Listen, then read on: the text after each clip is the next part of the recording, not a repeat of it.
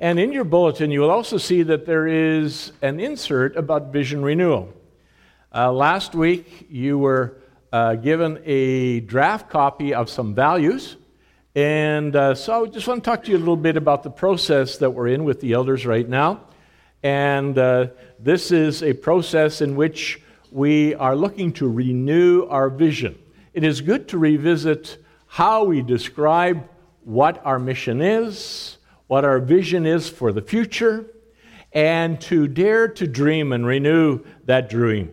And to ask ourselves maybe bigger questions than we tend to ask ourselves when we think about what we do in church, when we do church. You see, the question is what does God want to do in Huron County? What does God want to do in Canada and the world? And what part does Huron Chapel have in this? What part do you have in this greater mission that we are called to? And so that's the process that we're engaged in. We know that the scriptures teach us that God expects us to dream. In fact, Acts 2:17, in the last days God says, "I will pour out my spirit on all people." Your sons and daughters will prophesy, your young men will see visions, your old men will dream dreams. What is this dream that God is giving us. And it is good to think about this. And let's understand that we are not somehow inventing the dream. We are rather given a pretty clear indication of what our mission is in the Great Commission. But like an athlete who trains to win an event, the athlete does not decide what the nature of the event is. We uh, have, for example, the 100 meter race, and the athlete does not decide, well, I want to make it a 94 meter race. You run the 100 meter race. So we're not called to invent a dream, but to fulfill a dream, to run the race that God sets before us. As Paul said in 2 Timothy, I have fought the good fight, I have finished the race, I have kept the faith. And so, what is it that God has set before us? It's the Great Commission, which is to make disciples. And we cannot make disciples unless we are prepared to be living seed planted in the world. Okay? The Lord Jesus, in speaking about himself, states really a fundamental principle that all you farmers know, that all you gardeners know. Okay? The hour has come for the Son of Man to be glorified. I tell you the truth, unless a kernel of wheat falls to the ground and dies, it remains only a single seed. But if it dies, it produces many seeds. And is that not our dream, our desire to see that? We are to be the good seed.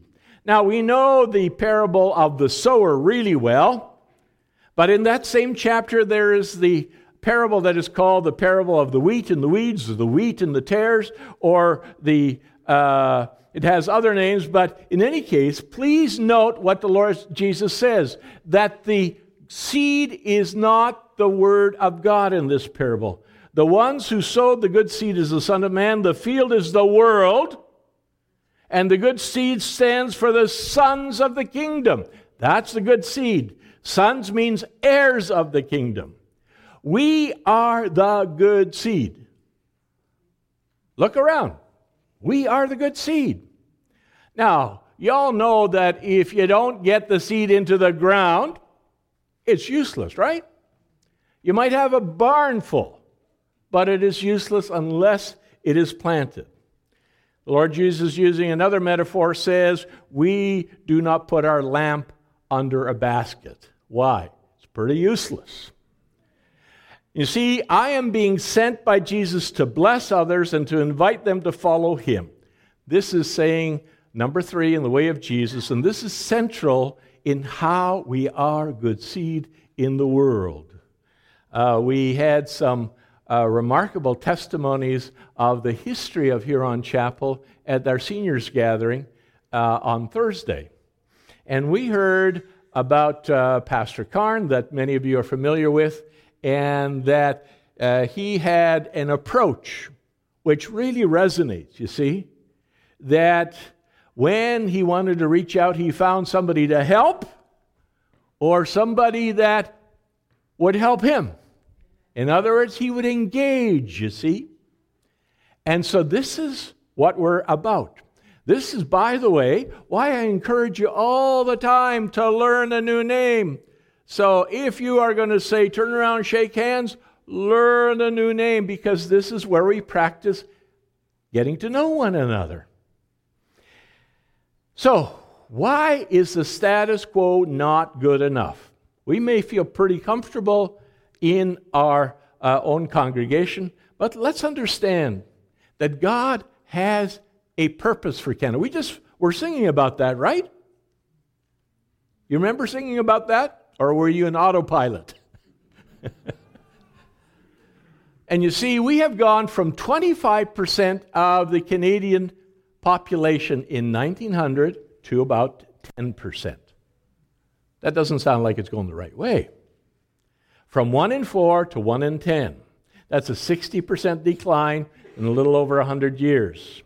And so we have a task. So we can't be satisfied with doing church. We need to do mission. That's what we're involved in. We are the good seed. We are the heirs of the kingdom. And it is God who expects us to be engaged in this. And you're saying, well, that sounds daunting. That sounds like too much of a commitment. But let me put it to you, and we'll talk about this when we actually get to the sermon, because I'm not preaching yet. That uh, it's time that we re engage in a particular, not that we haven't, but that we intentionally re engage with God's Great Commission. And so in the process, we begin with our values. And values are both prescriptive and descriptive. In other words, they are things that we ought to aspire to, but they are also things which describe who we are. And if there isn't some of both in the values, then we are in trouble. And so our values are about our roots and our aspirations. Our history is an important part in tracing the hand of God in this place. And that was one of the great things that we experienced on the Thursday evening as we heard uh, those who've been around a while share how God has placed his hand in advancing the work. And we would not be here experiencing the privileges that we have except for those who have come before. And then, of course, we want to culminate in a vision, a simple statement that will help us to focus ourselves, that will set the target for what God is calling Huron Chapel to be and to become, that will guide every ministry and program of Huron Chapel, that speaks to the heart of Huron Chapel. We say this resonates, this inspires me, this guides me, and that allows each member to answer the question what is Huron Chapel about? How would you answer that right now? Well, let me look it up in the bulletin because I do see that, that it's there right now. Not terribly useful because uh, do you carry the bulletin around with you on the weekday? No, I didn't think so.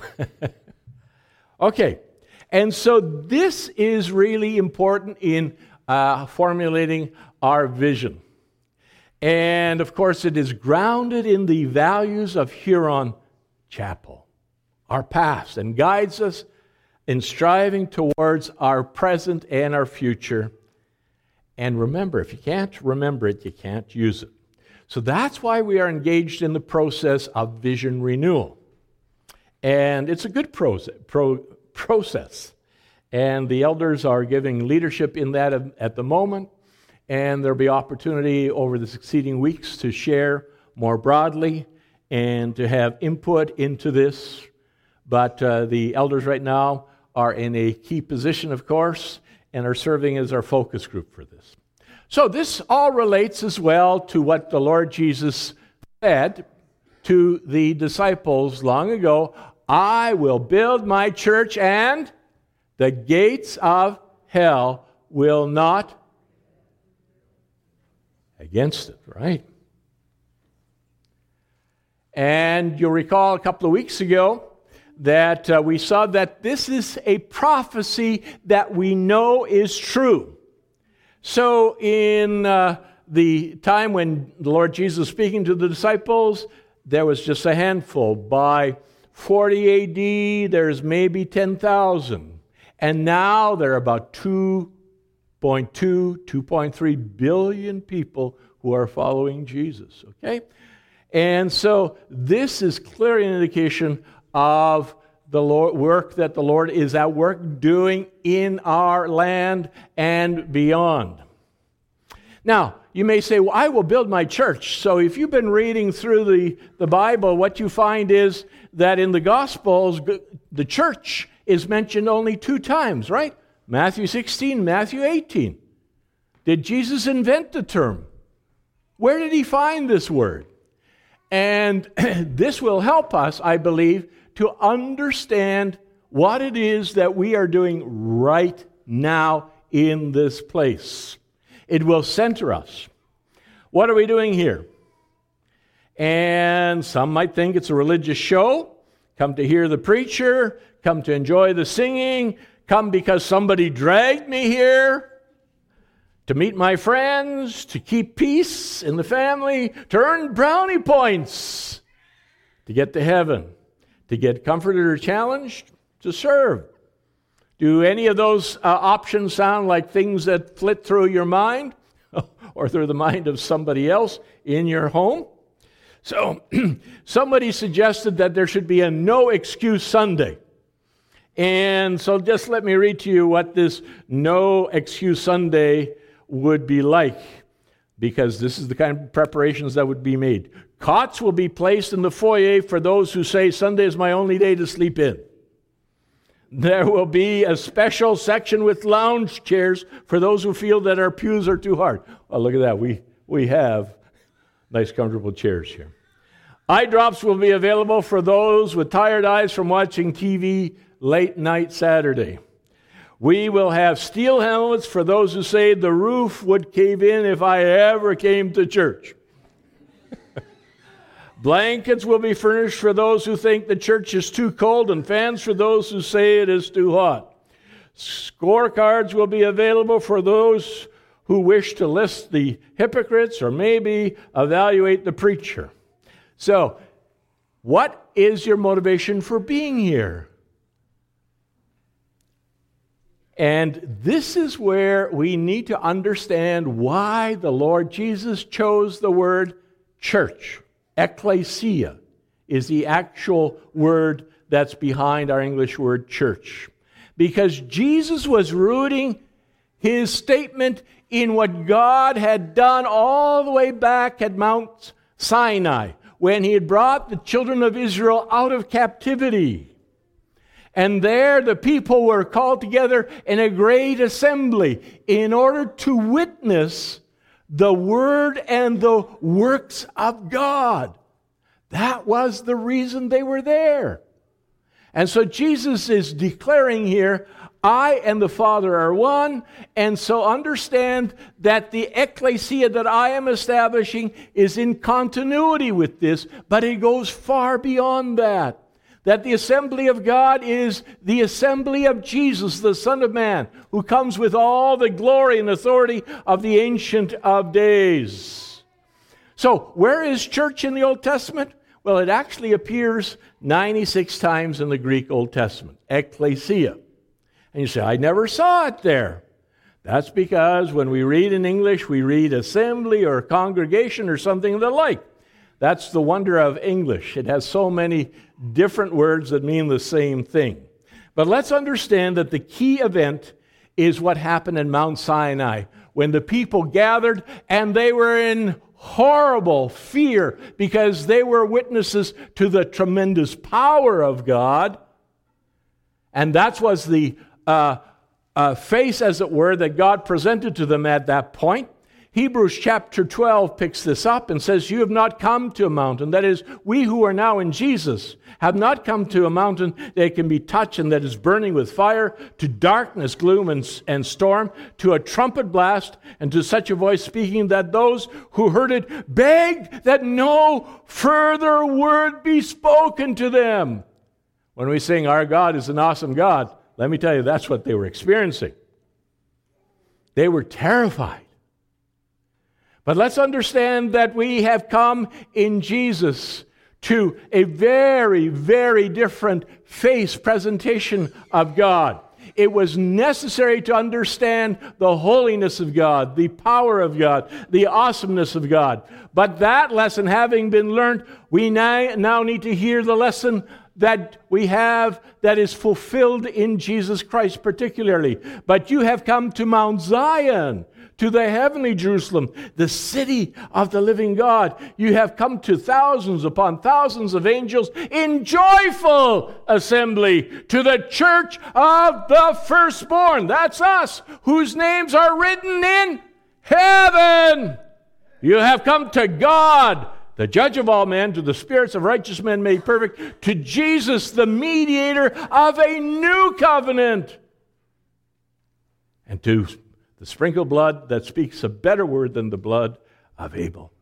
In other words, this is the assembly, the congregation, the church, the ecclesia of Jesus. And as God called the people together at Mount Sinai, so Jesus is calling us to gather, to meet with God, because He has promised to meet with us where even two or three are gathered, the promise of Jesus that He is present.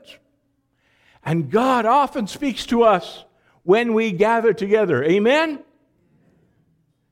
And let's understand that Jesus is always present, and sometimes we don't get much out of church because we forget that we are coming to worship Him rather than to get our way or to get our strokes.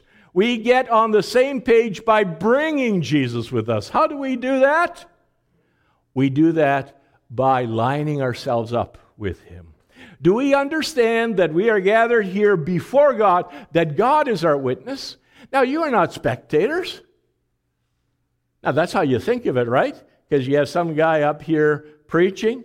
Bonnie, you don't? Good. Or some others up here singing. But let's understand that we are all worshipers of the one true God, and that God is our witness. Shall we not seek to please Him with our words, our thoughts, and our actions as we gather?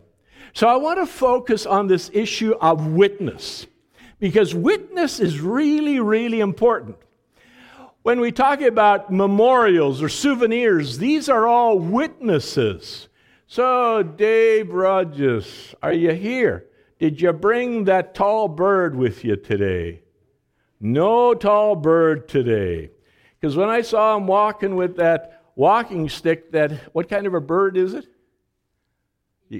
Egret? Yeah. And where's that from? I'm sorry, from PNG, from Papua New Guinea. And so that is a souvenir. It's a useful souvenir, as it turns out, but it's a souvenir that Dave could tell us stories about it, but also tell us about PNG, right? And let's understand that we have souvenirs when we go on a trip somewhere. We have war memorials that recognize the sacrifice made by those who were in the front lines. A graduation diploma is a testimony to your graduation, I hope. a driver's license. Wouldn't it be terrible if every time you got stopped by the police, Lynn? If, if, I, am sorry, I'm sorry. that, that, the, that the officer will say, Well, ma'am, I don't want to see your driver's license. I want to see you drive. you see? And the driver's license is a testimony, a witness to your ability to drive. Your wedding photos are a testimony to that great celebration. Our lives, in fact, are full of witnesses and memorials. In fact, we cannot live without witnesses. Because you see, most of what we know or believe, we know through witnesses, the testimony of others. Every time you turn your GPS on, you are depending on the witness or testimony of somebody else. Have you ever had fun with your GPS that keeps directing you and you are going there. I would drive in Richmond, BC, and when I would need to buy something because I'd forgotten it or I'd run out of something, I'd find a Walmart, you know. Walmarts are pretty well ubiquitous everywhere. And, and uh, the GPS would point me to a Walmart that was never there. I tried it once, didn't work. And I ended up going up a hill by a river into a place where there were not many houses, certainly no large box store. You see, but our lives are just full of witnesses. In Scripture, we are told that there cannot be a verdict against someone except that there be two or three witnesses, you see? In court, what do they look for? They look for witnesses. The judge wasn't there, the, the lawyers weren't there, the jury wasn't there, but what are they looking for? And so, even the instructions for our stove, we had to pull those out because the fuse went on a new stove.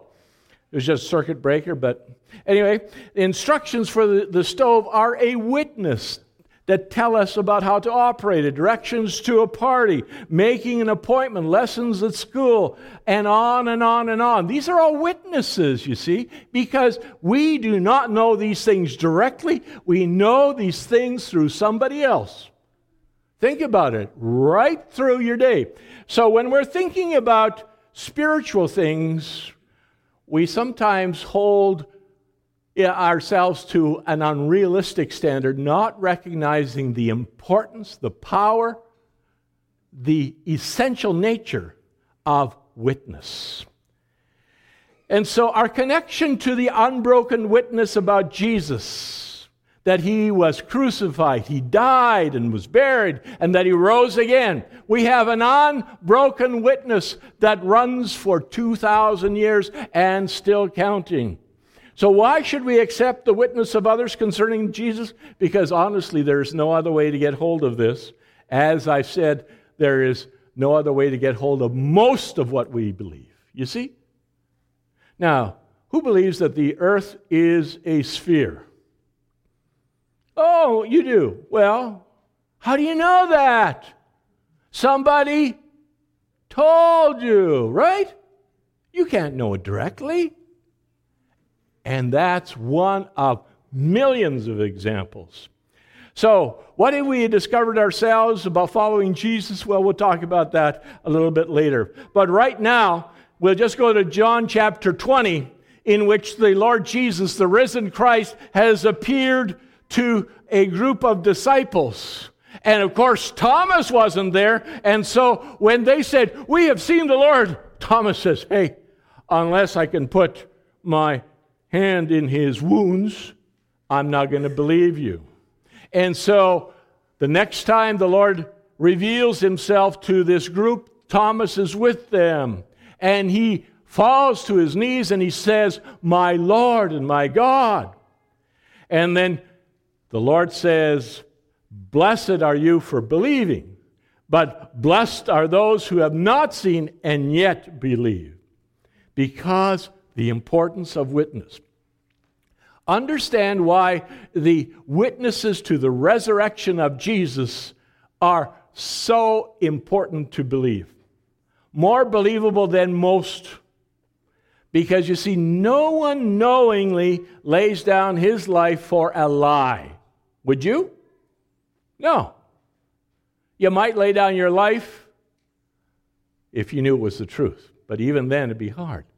But for a lie? Are you kidding? And so we begin with this statement and we open ourselves to uh, the witness that God has to us, but also then the witness that we receive ourselves of God at work. And so we are told in Acts chapter 1 that there will be a witness that comes through us that will go to the world. You will be my witnesses where? in Jerusalem, Judea, Samaria, and to the ends of the earth. And by the way, this is the pattern that we as a congregation ought to follow, that we as individuals ought to follow. Jerusalem, Judea, Samaria, and the ends of the earth. Now, what we call missions very often is about the last two, about Samaria and the ends of the earth. But let's understand that in Scripture, everything is the mission of Jesus. And we are called to be witnesses. Jerusalem, here's our Jerusalem, our Judea, the surrounding area, Samaria, which is cross cultural, and to the ends of the earth, wherever it takes us, even to PNG. And what we see is that in the early church, they would gather and they would give testimony. They would gather as the ecclesia to speak about what God had done through them and how he'd opened the door of faith to the Gentiles. That's what we read in Acts chapter 14. It was a testimony meeting. They gave witness. Now, we are pretty limited because we have reduced the time that most of us spend together to 1.5 hours.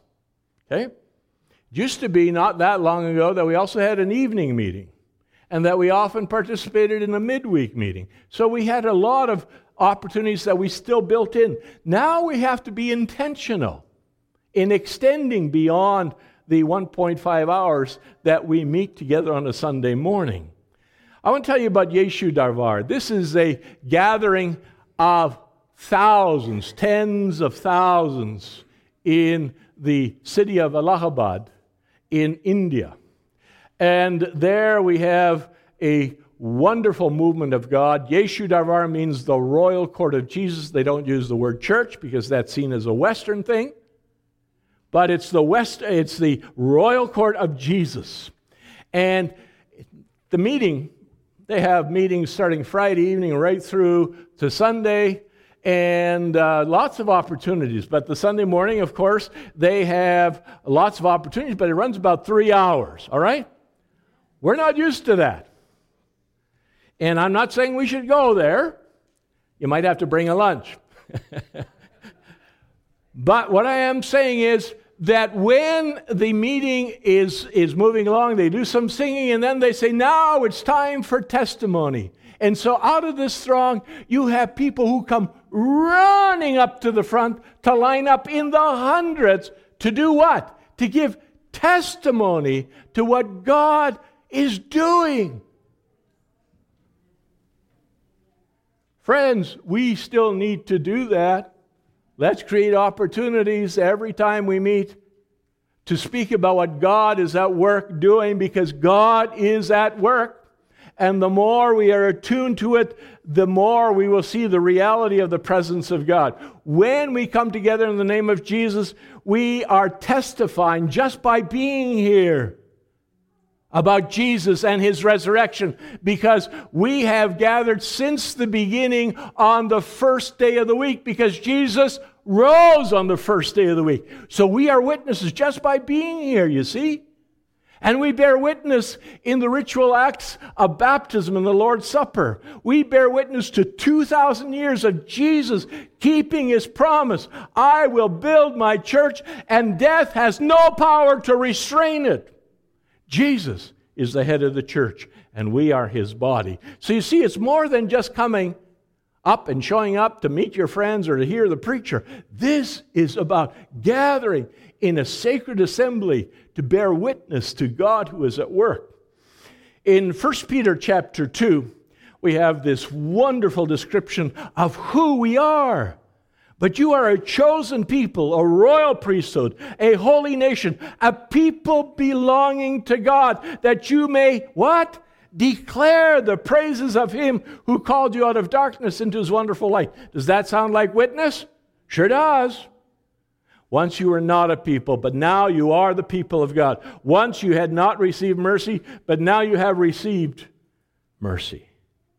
We are the ecclesia, the community that has been called together to bear witness to the reality of God at work. So there is the witness to us, and there is the witness through us. We are witnesses to his past, to his story, what we have seen, the past, and we are part of the ongoing story of what God is at work doing. And let me give you just a list. This is my list, a selection I could have gone on for hundreds and hundreds of examples that I am aware of, that I am a witness to. I am a, a witness to the life change in Bob and Gail Moulton, to the character of children and youth raised in Christian homes, to the overwhelming generosity of God's people, to the courage and confidence in Jesus in the face of outright persecution. And you know how uh, several weeks ago I'd asked you to pray for R.B. Lowe because he was imprisoned on false charges. Praise God, he is out on bail. Continue to pray for them.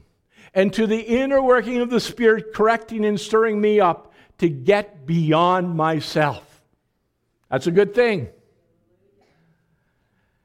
I am a witness to the life change of entire villages set free from the bondage of superstition and idolatry. And I wish I had time to tell you the expanded stories that are behind this. But we're sitting trying to understand what God is at work doing in this movement called Yeshu Darbar. Because you see, they don't ask people to adopt the, the uh, nomenclature being now a Christian, but they are followers of Jesus. They still call themselves Hindu, which they are culturally. But uh, David Phillips, who is our informant, he says, just look, look in any of the homes. You will see not a single shrine, not a single idol.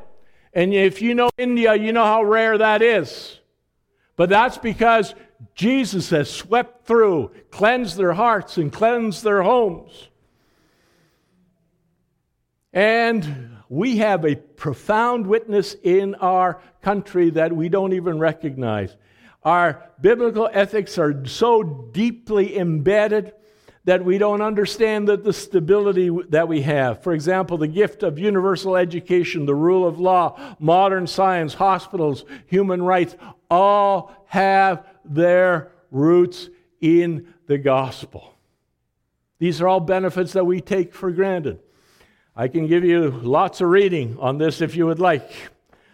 Vishal Mangalwadi, a friend of mine in India, has written a book called The Book That Made Your World. Very fine book.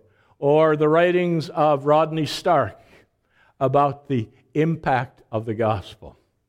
I am a witness to the life change through Jesus of Matt, a young friend, to the comfort that God gave Mary in her marital distress, to the grace that God gave Harry lying on his deathbed, to the healing that Jesus gave to Rob's wife, to the hope that the words of Jesus brought to an oppressed people group in India. The list is endless. And so we come back to the scripture that we read. And you'll see how this letter written by John begins. That which was from the beginning, which we have heard, which we have seen with our eyes, which we have looked at and our hands have touched. He's saying, We're eyewitnesses to this Jesus. This we proclaim concerning the word of life. The life appeared, we have seen it and testified to it, and we proclaim to you the eternal life which was with the Father and has appeared to us. And I believe this witness. How about you? We proclaim to you what we have seen and heard so that you may also fellowship with us. That is, partner with us. We are being invited into this and our fellowship is with the Father and with His Son, Jesus Christ. We write that, what? We write this to make our joy complete. Don't you celebrate when others join us in recognizing the transforming power of Jesus? But let me ask you what your witness is. And yes, we're getting to the end of the sermon. Are you happy? Are you falling asleep yet? You need a blanket? No? You're all right. Okay, we'll keep going. I could preach for seven or eight hours, to tell you the truth. Overseas, I will uh, often do uh, teaching sessions that run from first thing in the morning until uh, dark. And I think Paul did that once, and he had somebody fall out the window. I don't want any of you falling out the window or off your chair. Okay? But, but you see, there are some people who maybe are here who are saying, but church ain't much. And my experience of the church has been disappointing. Could that be you? But you see, maybe the focus is wrong. Could it be that it is your experience with Jesus, the Lord of the church, that is too limited? Because it is not, friends, about the church, it's about the Lord of the church. And that's what turns everything around. Could it be that we're stuck at the doorstep, at the entrance, and we haven't gone far enough? Now, do you see that picture? Isn't that a beautiful picture? You see that beautiful cascade? That's Dunn's River, Jamaica. I was in Jamaica a few years back for our World Partners International gathering, and they give us one day off, and they let us uh, do something a little bit uh, uh, that engages with the beauty of, of the country. And at Dunn's River, they have zip lines, seven zip lines in all, including one that runs pretty well, I don't know, I'm going to say half a kilometer. It is a ride. Okay, I'm taking that based on the testimony of others, and I'll, I'll, I'll, I'll explain why. Okay? I'll explain why. And see, this is how you start. Okay? And that looks a little bit challenging. Yes. So, Lynn, would you do it? No. Okay. Well, I was getting into the harness, all right? And then I thought, I better ask the guy who's putting the harness on me, what is the weight limit on this?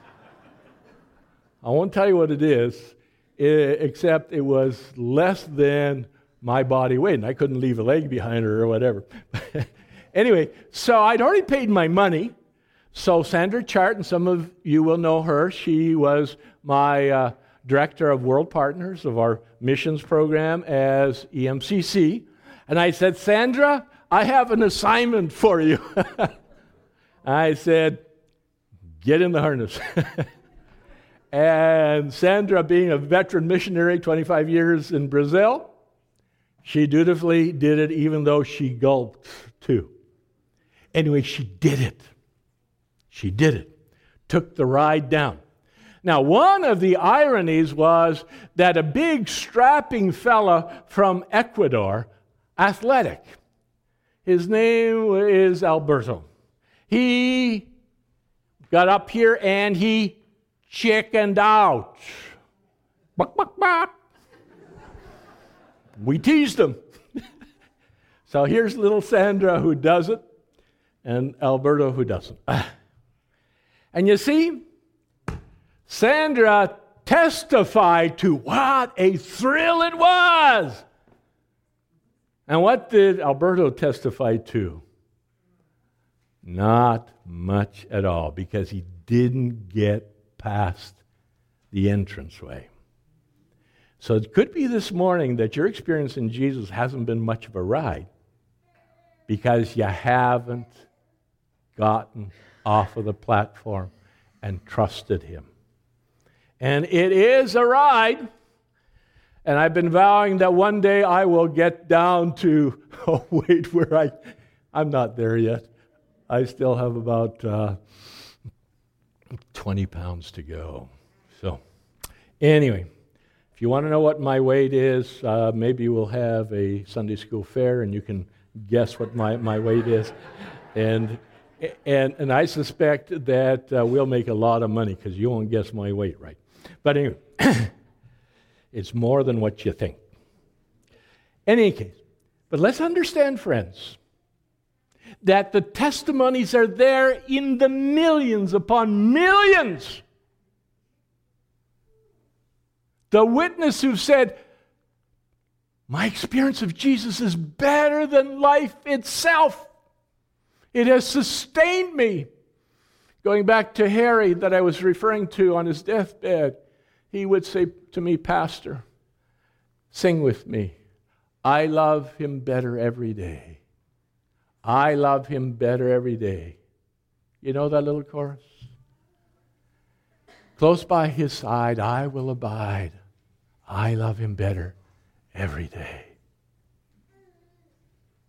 And so I'm inviting you to step out, to not only receive the witness to you, but also become part of that ongoing story. I've been on this journey since 1964. Some of you have been in the journey maybe a little longer, maybe some a little bit less, but let me tell you, it's a ride. It's a ride. Nothing better. It makes everything better. So, friends, what is God saying to you? And how are you going to respond? Okay? Let's pray. Father, thank you for loving us so much that you gave your best. And you want us to experience your best. You want our joy to be complete. And so, Lord, this morning is an opportunity when you, by your Spirit, are speaking to us because we have the witness of Jesus. We have the witness of throngs, of millions upon millions. We have the witness of the Spirit wooing us and calling us. And Lord, that you would be pleased in this place where we are gathered in your name to speak us, speak to us, and to move us another step forward in love and obedience to our Lord and Master. For Christ is the head of the church, and we are his body. Amen.